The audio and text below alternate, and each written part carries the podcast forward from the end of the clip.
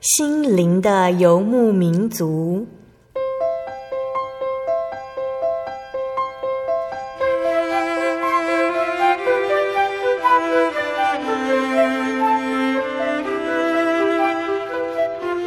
在这个谁都不管谁的后现代社会里，每个人的心灵都是游牧民族。成长的过程就是寻找的过程。每一颗漂泊的心灵，其实都在寻找生命的绿洲。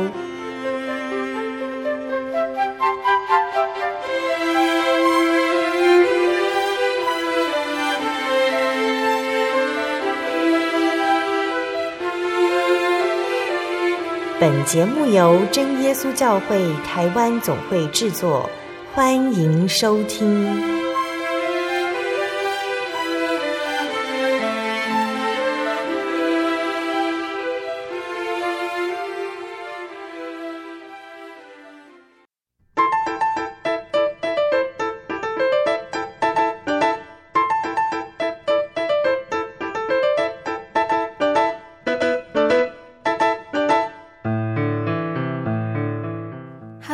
在空中的听众朋友们，大家平安，欢迎收听今天的心灵的游牧民族，我是贝贝。大家这个星期过得愉快吗？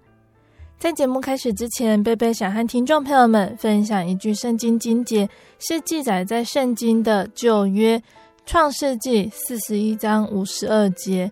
创世纪四十一章五十二节哟。那这里说呢，约瑟给他的长子起名叫马拿西，因为他说。神使我忘了一切的困苦和我父的全家。他又给他的次子起名叫做以法莲，因为他说：“神使我在受苦的地方昌盛。”那从这个地方我们可以看出来哟，名字都是有含义的。父母呢，几乎都会费尽心思替孩子取名字。那英文名字呢，特别明显，像是 faith 是信心的意思，那球衣是喜乐的意思。还有强纳森是神的礼物的意思哦，那让我们知道父母对孩子的期望。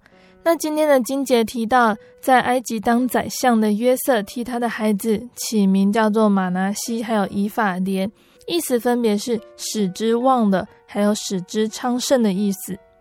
在约瑟的孩子出生之前，约瑟他经历许多的苦难，先是被他哥哥卖了为奴隶，后来还在埃及的牢里待了好几年。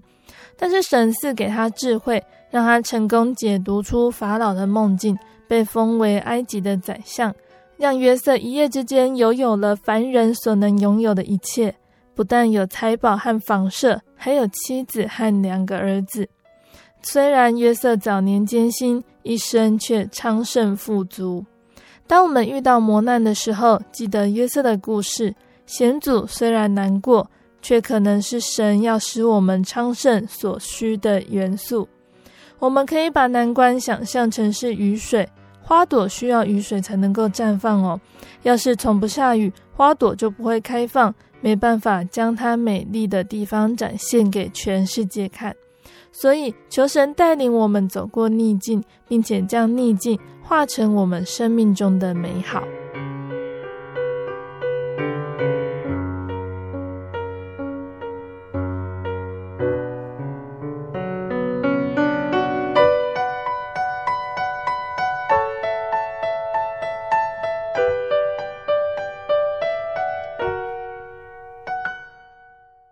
要播出的节目是第一千一百零九集《生活咖啡馆》绘本分享《藏起来的房子》。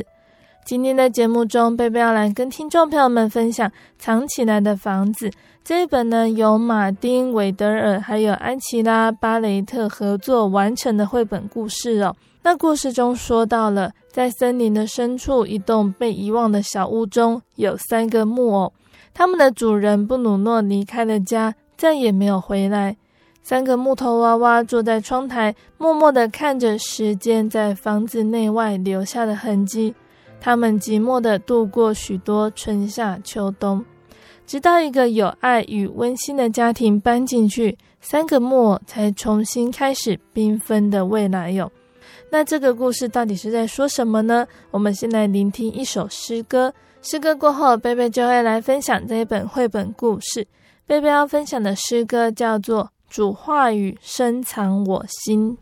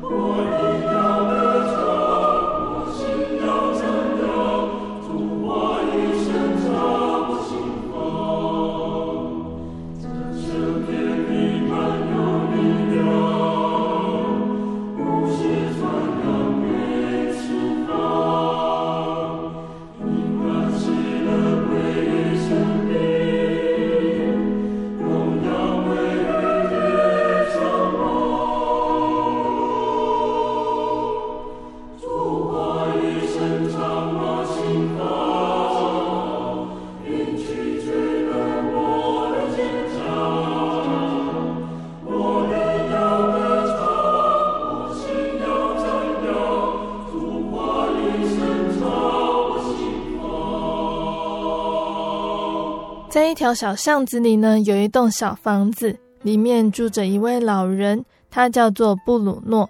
他住在小房子里，觉得很寂寞，于是做了木头娃娃来陪伴他。他一共做了三个娃娃，正在编织的是梅西，拿着铲子的是罗夫，而背着背包的是温内克。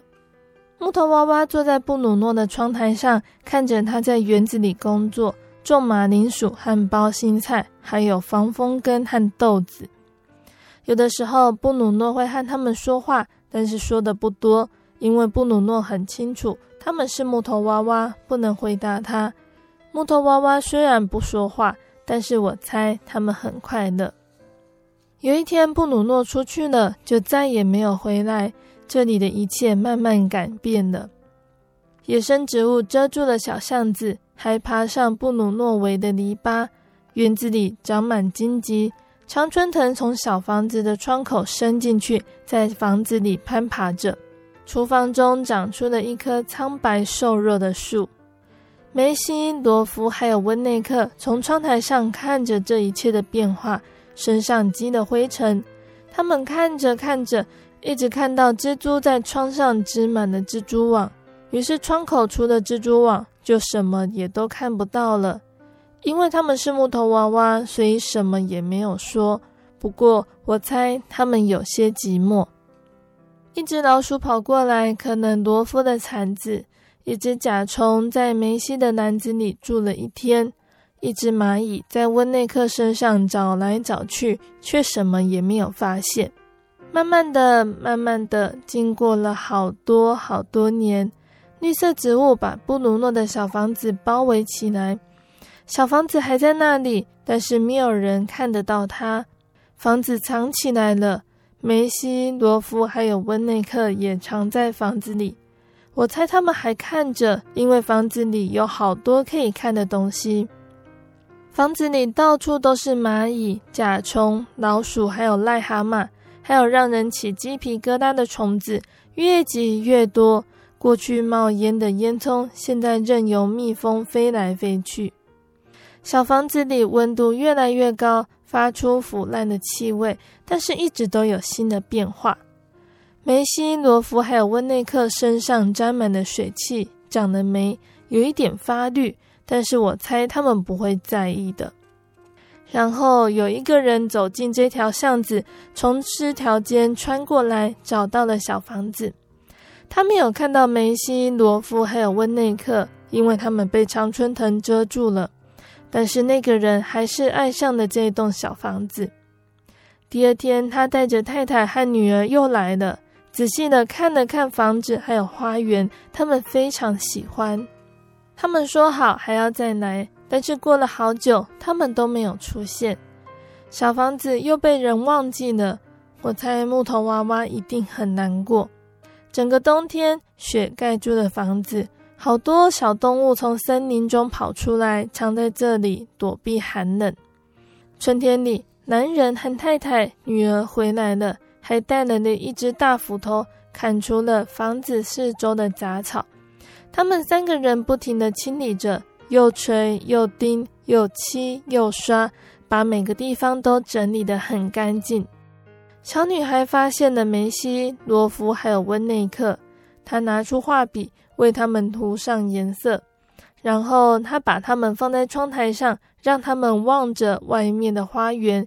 花园里开满了花。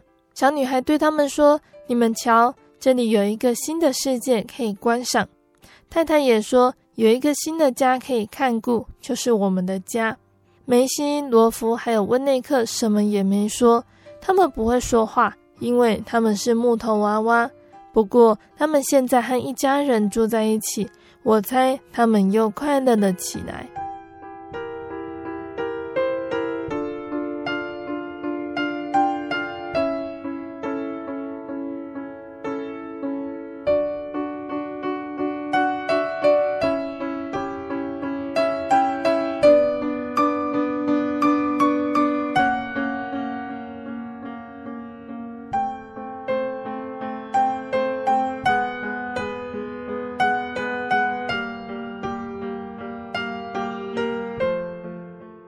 听众朋友们，今天的绘本就分享到这里了。那今天的这一本绘本内容呢，没有很多哦。听众朋友们应该都可以了解到，这个故事说到的是藏起来的美。那有一位评论家苏珊希尔，他曾经说过，马丁韦德尔，也就是这一本绘本的作者哦。这个评论家说，这个作者的用字遣词呢，就像诗人一般谨慎。他不仅善于说故事，并且能够启发读者的思想，任由想象奔驰。那贝贝刚刚读了这本绘本故事，它的文字就像是一首散文诗，藏着让人想要去探求的趣味，就像是故事中的小房子，还有里面的木头娃娃一样，等着读者去发现。那这本故事呢，是马丁·韦德尔他在散步的途中呢，看到了一栋荒废的农舍，得到的故事灵感。那不过，这个故事有多重诠释的可能性哦。那从某一个角度来看，照顾小房子还有园子的布鲁诺，他既像是一位隐士，又像是一位艺术家，因为他独自居住，自给自足，可以稍微了解寂寞。他制作了三个木头娃娃，三个娃娃多少代表着布鲁诺，就像是艺术家和他们作品的关系。在故事中呢，作者一直强调木头娃娃不会说话，不过他们的心情却可以揣测的。三个娃娃随着布鲁诺的消失，自然也被遗忘了。他们和小房子一起被植物封藏起来，再也看不见外面的世界。却看到房子里慢慢聚集了各种昆虫，而且随着湿气、温度的增加，木头娃娃不仅蒙上灰尘，还开始发霉。直到有人发现了房子，把房子整理成了自己的家。三个娃娃不但重见天日，还被重新修整，放回窗台，有了新的主人，也有新的家。木头娃娃的经历呢，就像是一件艺术作品，重新被赏识的人发现一样哦。艺术史上也确实呢，有一些艺术作品，它被人遗忘了几十年，甚至是几百年，才从尘封的仓库、地下室、阁楼、山洞、海底去翻寻出来，细心整理后，才展现在世人的面前。那这些艺术作品呢，里面仿佛都蕴藏着一些秘密。那些秘密只有不说话的艺术作品自己晓得。不过有心人总是会在他们身上寻获蛛丝马迹，揣测出留在他们身上的历史，还有当初艺术家创作时的心怀意念。那贝贝呢，在阅读这本绘本故事的时候呢，贝贝呢想到了圣经中的一个故事。那听众朋友们，当我们看到了一个被藏起来的东西，这个东西你发现它是宝物，你会怎么做呢？贝贝在阅读这本绘本故事的时候呢，就想到了圣经里面的一个比喻。这个比喻呢，是记载在圣经马太福音十三章四十四节到四十六节的地方。这里说，天国好像宝贝藏在地里，人遇见了就把它藏起来。欢欢喜喜的去变卖一切所有的，买了这块地。天国又好像买卖的人寻找好珠子，遇见一颗重价的珠子，就去变卖他一切所有的，买了这一颗珠子。那这里说到了两个比喻哦，都说到天国就好像是藏在地里面的宝贝，天国又好像一个好珠子。那我们在无意中得到了这个宝贝，我们会怎么去做呢？比喻里面说到了，这个人呢，只是在无意之间看到了露出地面的宝贝，就很老实，并且欢欢喜喜的去变卖一切所有的，买了这一块地。腓立比书的三章七到八节说：“只是我先前以为与我有益的，我现在因基督都当作有损的；不但如此，我也将万事当作有损的，因我以认识我主基督耶稣为至宝。”我为他已经丢弃了万事，看作粪土，我要得着基督。那刚刚腓利比书这段话是保罗所说的。保罗说他以认识基督耶稣为至宝，为了这个至宝呢，他丢弃万事，把万事看作粪土，为了要得着基督。他的至宝是认识基督的这个认识。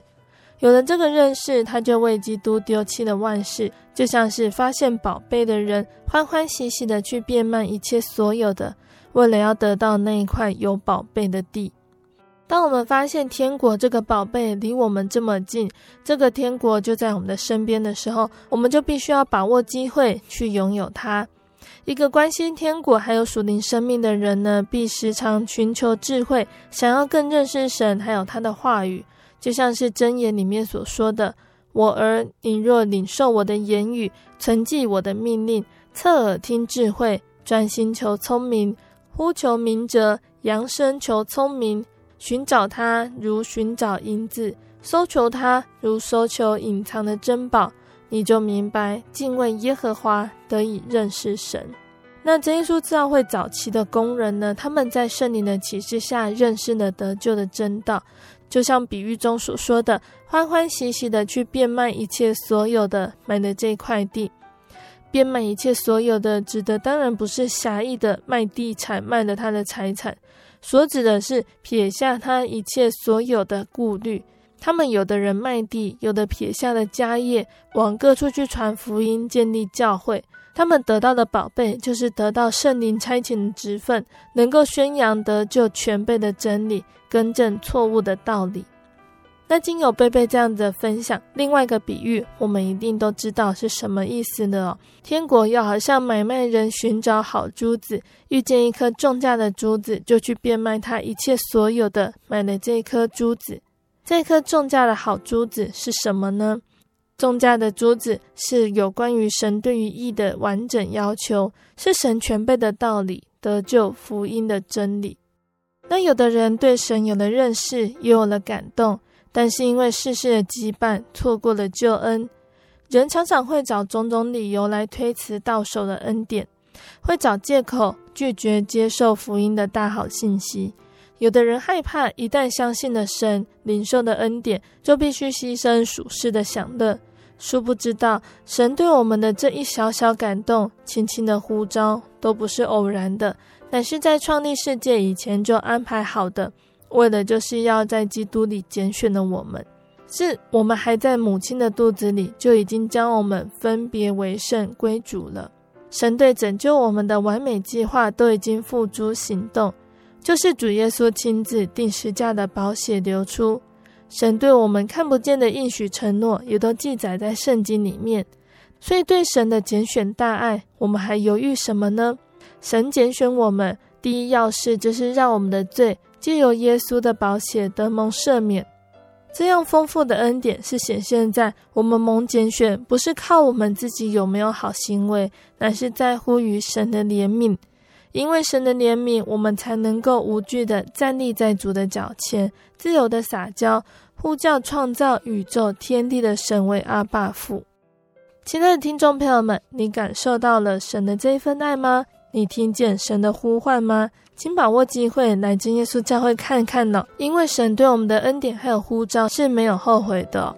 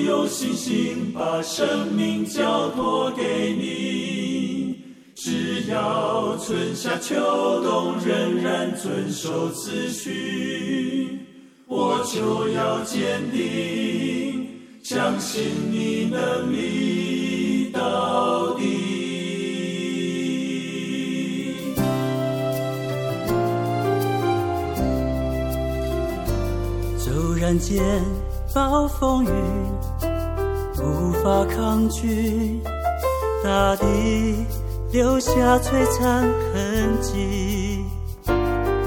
雨过天晴，当阳光再起，生命重新展现奇迹。最近我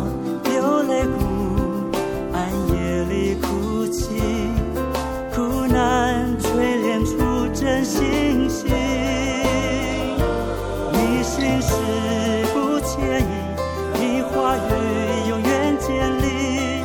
从创世到如今，掌权柄，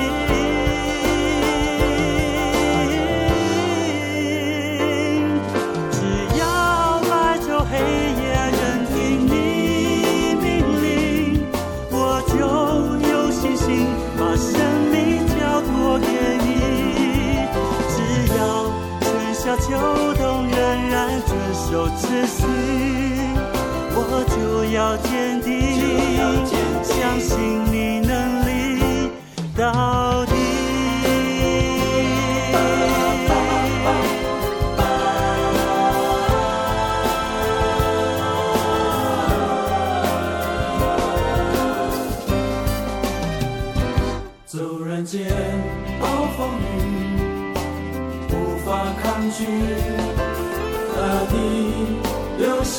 下璀璨痕迹。天晴，当阳光再起，生命重新展现奇迹。虽经过流泪谷，暗夜里哭泣，苦难淬炼出真信心。你心事不介意，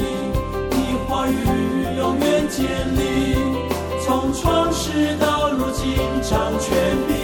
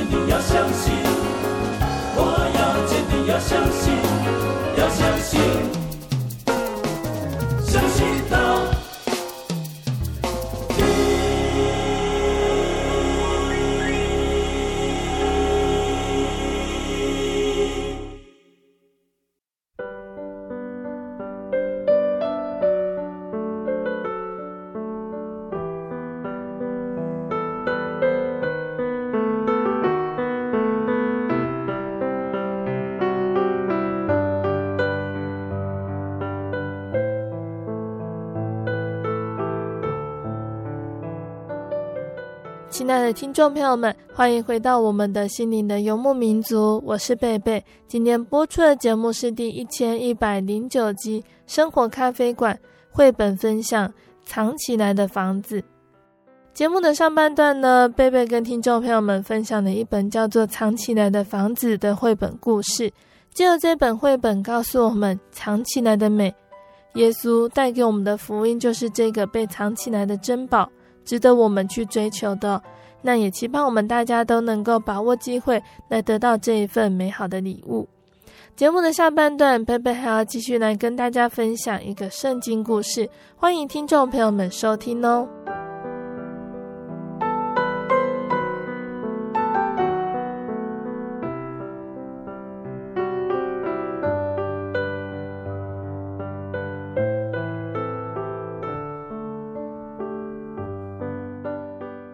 听众朋友们，这几个月呢，我们说到了圣经的撒母耳记上，撒母耳记上下卷呢，最主要的人物有撒母耳、扫罗还有大卫三个人。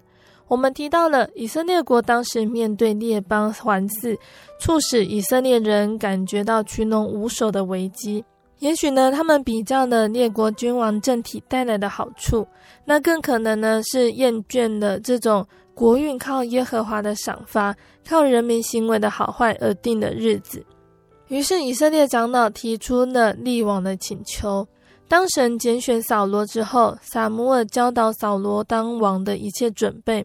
撒母耳他在对军幕后之前呢，他对众人发表谈论，语重而心长。他说：“你们求王的事，在耶和华面前犯了大罪了。”但是他仍然交代百姓要尽心侍奉神。言辞中使无尽的牵牵挂挂。回到故乡的撒母耳呢，终此一生的为百姓、为扫罗王、为整个以色列民族举着祷告的手。扫罗王他为人体恤、谦卑、洒脱、爱国、勇敢、宽容。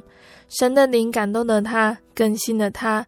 在位期间呢，经常攻打摩押、亚门人、以东、索巴诸王、菲利士、亚玛利，是一个成功的军事人才，也是个国王的好人选。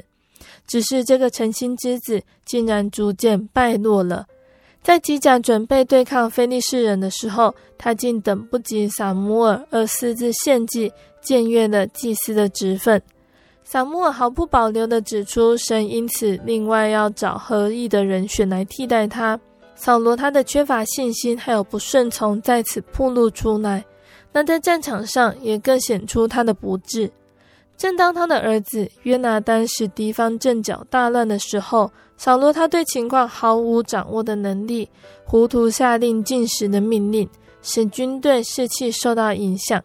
那也使士兵在饥饿虚弱的情况下吃下带血的肉而犯罪，甚至呢，他差点要处死不知情而犯罪的儿子。扫罗他一直以为自己在为神做合意的事，然而靠的不是神，是自己的需求、本性还有想法。撒母耳他的警告并没有唤起扫罗的警觉心。那在另外一场亚玛力人的征战。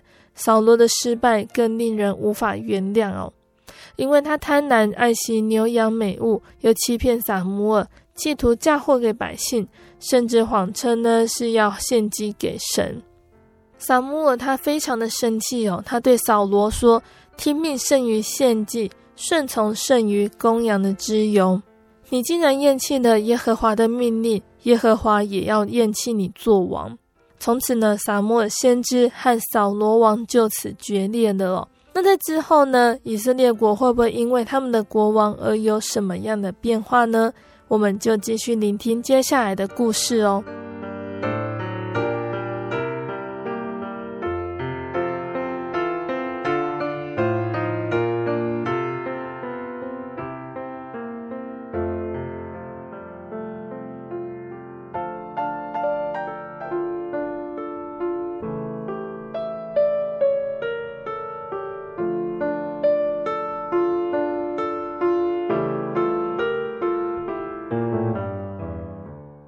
我们说到了扫罗，他已经变成了一个自我中心、不服从神的国王，令撒母耳非常的难过。那有一天呢，神就对撒母耳说：“你不要再为扫罗失望难过了，你却要高丽我已经拣选了另外一个国王。你往伯利恒耶西的家去，我已经选了他的一个儿子接续扫罗做王。”撒母耳说：“我不敢去，要是扫罗知道了这件事情。”他一定会把我杀掉。神说：“你不必让扫罗知道，你只要在伯利恒呢设宴请客，要邀请耶西一家人赴宴。”撒母耳到了伯利恒之后，便安排设宴请客，城里洋溢着一片欢乐的气氛，每个人都答应赴宴，包括耶西一家人。当耶西自豪地上前介绍他的儿子时，撒母耳定睛看着耶西最大的儿子以利押。以利亚长得高大俊美哦，撒母尔心里想说，他一定是神拣选的那一个国王了。但是在这个时候呢，神却对撒母尔说：“撒母尔，他不是我要选的人。你看人是注重人的外表，我却看重人的思想还有内心，人的内心才是最重要的。”从大到小，耶西把他的儿子一个一个引荐到撒母尔面前。七个儿子到他面前的时候，撒母耳心里都在想：这个是不是未来的国王呢？但是每一次神都说不，他不是。撒母耳感觉到非常的困惑，他问耶西说：“你所有的儿子都在这里吗？”耶西说：“他还有一个最小的儿子没有来，那个儿子正在牧羊。”撒母耳说：“那快叫人去找他来，他来了，我们才开始宴席。”有人就立刻去把耶西最小的儿子大卫带来。大卫他看起来很强壮俊美，他的眼睛发亮，脸色透红，精神充沛，应该是因为在野外看顾羊的缘故。神对撒母耳说：“这个就是我拣选将来要做王的人，你要膏立他为王。”撒母耳便拿出了一瓶油，膏在大卫的头上。从这一天起，耶和华的灵就大大的感动大卫。宴席结束之后，撒母耳就起身回到他的家拉玛去了。那在那个时候呢，以色列人仍然还有在与非利士人征战呢。那当时呢，两支大军队在山谷的两边安营。耶西最大的三个儿子正在扫罗的营中当兵。耶西非常担心他们的安危。有一天呢，耶西就叫着大卫来，对他说。你到前方去看看，看看你的哥哥是否平安。你把这些新鲜的面包都带去给他们，又将这些农场的乳酪带去送给他们的长官。路上千万要小心，早去早回。大卫到了前线之后呢，正想去寻找他的哥哥，却发觉两方的军队都已经排好了阵，准备作战。突然，士兵的嘈杂声还有武器的碰撞声都停住了。每个人都安静了下来。这时候呢，有一个雄浑响亮的声音打破了沉静的气氛。大卫望向山谷对面，一个他从来没有见过那么高大的人正大步的踏前来。那个人穿着全副军装，走在前面的还有他的仆人，为他的主人提着巨型的盾牌。那个巨人声如洪钟的喊着：“以色列人呐，你们听着！”从你们中间挑选一个最勇武的人出来和我比武。如果他胜了我，非利士人就服侍以色列人；但是如果我打胜了，你们以色列人就要做我们非利士人的奴隶。大卫就问旁边的士兵说：“那个人是谁呀？”以色列的士兵紧张地解释说：“他是歌利亚，他每天都出来向我们骂阵，我们都很害怕。”扫罗王还说：“如果有谁能够杀了他，”国王一定会赏赐他很多的钱财，并且将自己的女儿给他为妻，并且在以色列人中免得他附加纳粮当差。很自然的，以色列的士兵都纷纷退回他们的军营去。大卫的哥哥刚好走了出来，以利亚就对大卫说：“小弟，你来这里做什么？你不是要看羊吗？你应该管好自己的事。”大卫说：“我只是想问问发生了什么事情。任何人都没有权利这样子挑战神的子民。歌利亚并不比我们的神还要强。”有人将大卫这样勇敢的话告诉了扫罗王，扫罗便传召了大卫到他的帐篷去见他。大卫就对扫罗说：“国王啊，你不必惧怕这个非利士人，我要和他比武。”扫罗大为惊奇的问：“你还只是个小孩，歌利亚却是个身经百战的将士，你怎么可以战胜他呢？”大卫满怀自信地说：“神与我们同在。或许我太年轻，但是放养给我很好的操练。靠着神的帮助，我曾经杀死的全然栖息羊群的狮子还有熊。现在神也必帮助我。”扫罗就说：“好，你去与歌利亚征战吧，愿神与你同在。”扫罗他上下打量大卫，心里想：他必须穿着军装来保护身体。于是他给他戴上了自己的头盔，又穿上铠甲。但是当大卫配上军刀之后，他已经连走也走不动了。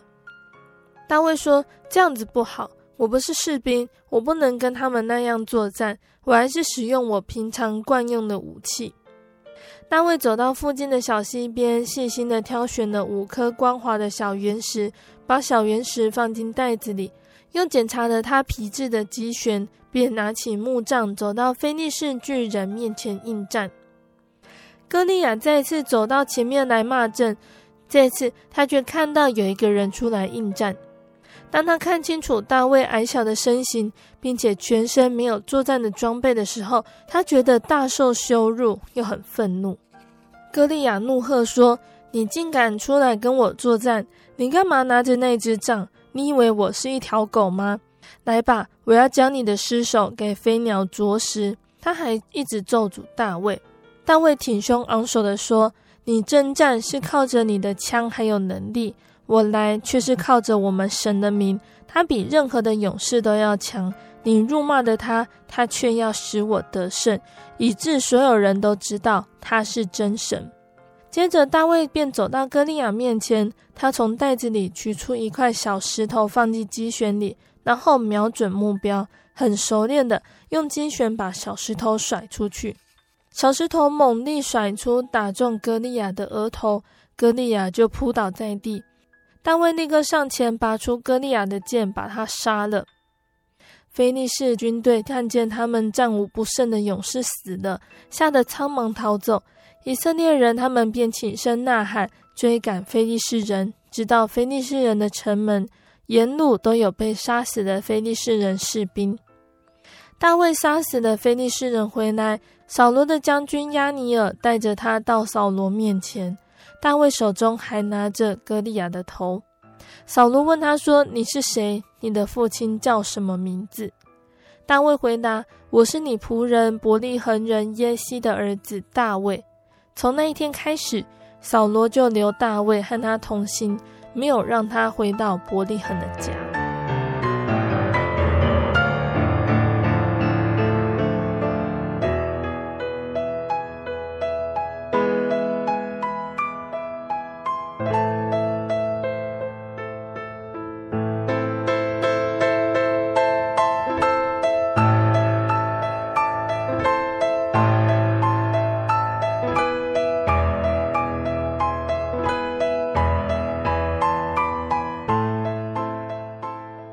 听众朋友们，我们的故事就先分享到这里了。那在今天的故事里面呢，我们听到了撒母耳记中最主要的第三个人物大卫出现了。那今天分享的故事内容呢，是记载在圣经的撒母耳记上第十六章、十七章。听众朋友们在节目之后也可以阅读圣经，透过自己的阅读，想想这几章的内容，我们可以明白真神要告诉我们什么。那贝贝在这里呢，也再一次和大家分享今天讲的撒母耳记的内容，期盼我们都能够牢牢记得圣经上的内容，作为我们信仰还有生活上的提醒和省思。那在撒母耳记上第十六章里面最重要的一句话，就是神他对撒母耳所说的话：不要看他的外表和他身材高大，我不拣选他，因为耶和华不像人看人。人是看外貌，耶和华却是看内心的。那虽然呢，我们都知道要看人的内心，不要看外表，但是希望能够顺眼。那既然要看顺眼，那就是看外表啊。虽然要凭信心接受，见过一次面，看过一眼就互相交换戒指，这是凭信心或者是看外表，旁人都是难以测知的哦。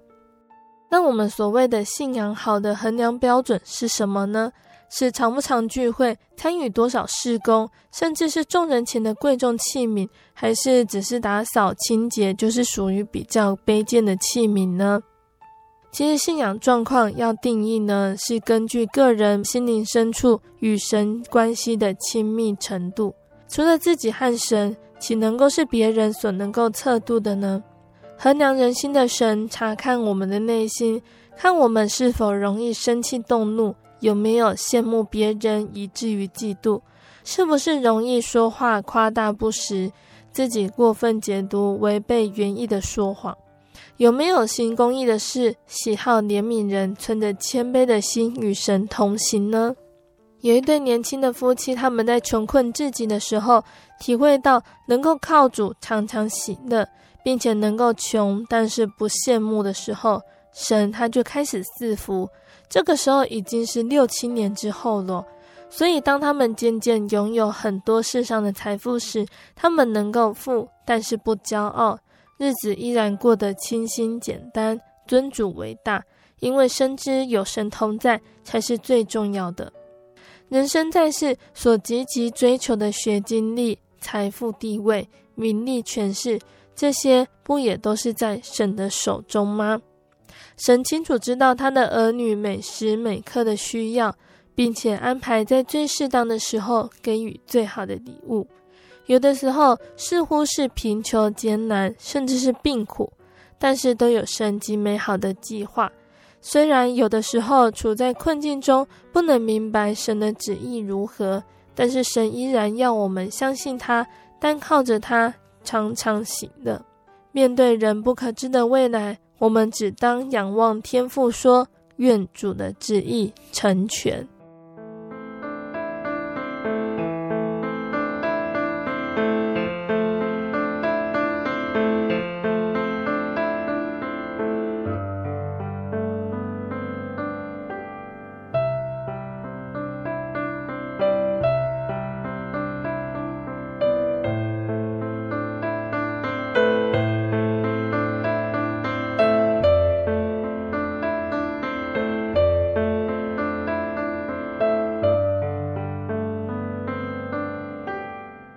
再来，我们要提到的是《撒母耳记上》第十七章哦。大卫他说过许多良语佳言，写过许多美丽的诗篇，不仅脍炙人口，并且如林良、醍醐灌顶般沁人心脾。其中，大卫他在年少的时候，临战巨人勇士歌利亚之前，对扫罗王好心的劝阻，曾经说过了一句话：扫罗他对大卫说：“你不能去与那非利士人战斗。”因为你年纪太轻，他自幼就做战士。大卫就回答扫罗说：“你仆人为父亲放羊，有的时候来了狮子，有时来了熊，从群中衔了一只羊羔去，我就追赶他，击打他，将羊羔从他嘴中救出来。他起来要害我，我就揪着他的胡子，将他打死。”听着小小大卫描述自己放羊时从狮子跟熊口中救出小羊的奇妙经历，在没有其他选择的机会下，要不就放手一搏，暂且相信大卫他真的有什么奇特大能、天赋异禀，说不定真的有能够与巨人歌利亚较劲的机会。然而大卫呢，他并不是这么看待自己的。他并不自以为自己多次徒手打死狮子，还有熊，救出小羊羔，是因为自己有什么天赋异禀。相反的，大卫他说：“耶和华救我脱离狮子还有熊的爪，也必救我脱离这非利士人的手。”那每次读到呢，大卫他在扫罗王面前笃定的说出这句话，就很让人感动哦。原来，即使年少如大卫，他就清清楚楚的知道自己力量的来源是神。他知道自己每一次以爱无惧的拯救每一个落入兽口中的小羊羔时，神不仅救下小羊羔，也一次一次拯救大卫脱离狮子和熊的爪，使他得胜。因此，我们能够了解大卫他之所以能够成为大能的勇士、荣耀的君王，是因为他看待自己合乎中道。他并不因为神常常帮助他打败凶兽还有敌人，就渐渐忘记了他的胜利来自于背后深神的帮助，而失去本心，矜骄自傲，误以为他所有的力量都是自己的本事。那这个就是大卫跟扫罗的不同。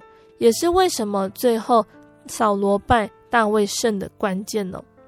可惜呢，我们大多数的人都会像扫罗，不像大卫。当我们一开始展现出神所赏赐的恩赐的时候，或许我们都会像早期的扫罗一样，说出类似“我不是以色列支派中至小的便雅悯人吗？我家不是便雅悯支派中至小的家吗？”这样谦卑的话语。然而，随着时日渐久，我们便渐渐忘记自己的恩赐是来自于神，而误以为是自己的能力高强。以色列第一位君王扫罗违命，撒母耳对他说：“你做了糊涂事，没有遵守耶和华你神所吩咐你的命令。如果遵守，耶和华必在以色列中坚立你的王位，直到永远。现在你的王位必不长久。”耶和华已经另外寻找一个合他心意的人，立他做百姓的君，因为你没有遵守耶和华所吩咐你的。那从这番话可以知道，我遵守神所吩咐的，才是合神心意的人。后来神拣选的大卫接续扫罗的王位，因大卫合神心意。在箴言的十六章第二节说道：“人一切所有的，在自己眼中看为清洁。”唯有耶和华衡量人心。扫罗他自命所行是对的，以为用美好牛羊献祭必蒙悦纳。撒母耳却指出，耶和华喜悦燔祭和平安祭，岂如喜悦人听从他的话呢？听命胜于献祭，顺从胜于供羊的脂油。悖逆的罪与行邪术的罪相等，顽梗的罪与拜虚神和偶像的罪相同。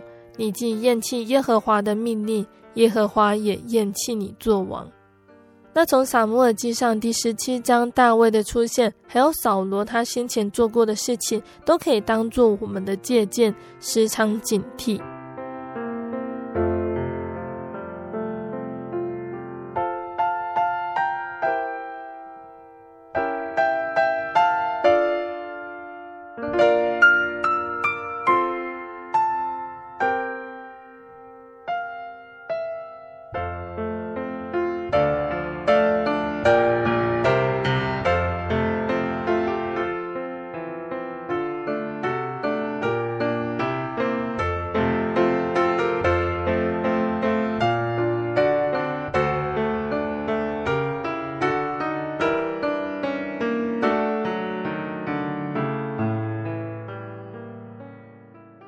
听众朋友们，今天心灵的游牧民族带领着大家进入了圣经的撒母耳记第十六章、十七章的内容哦。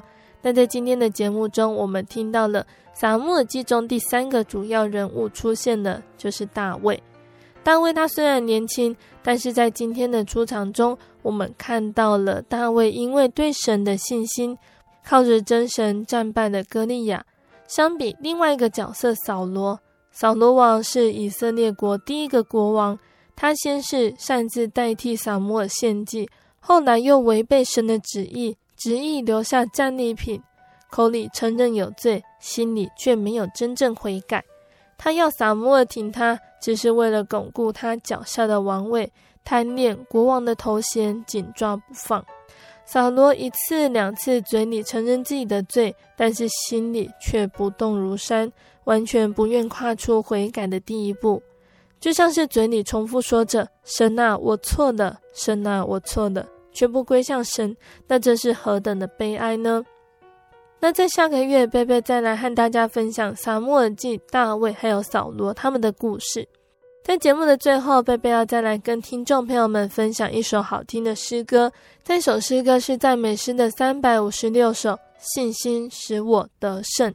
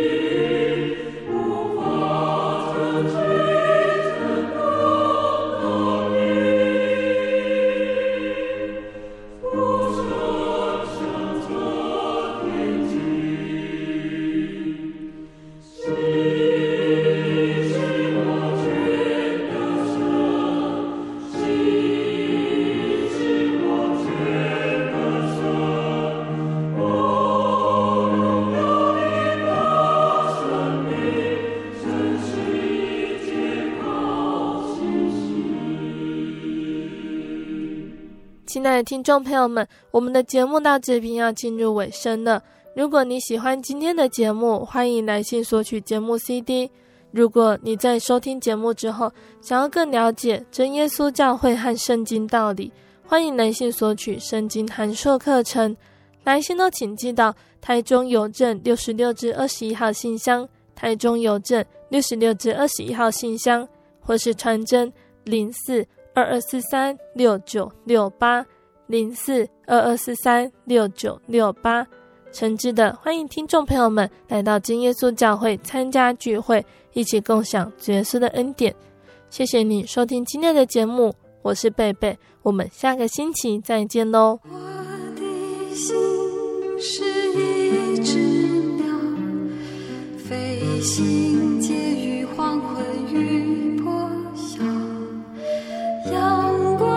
校园世界，寻找生命的我是个游牧民族，游走在这异乡的小。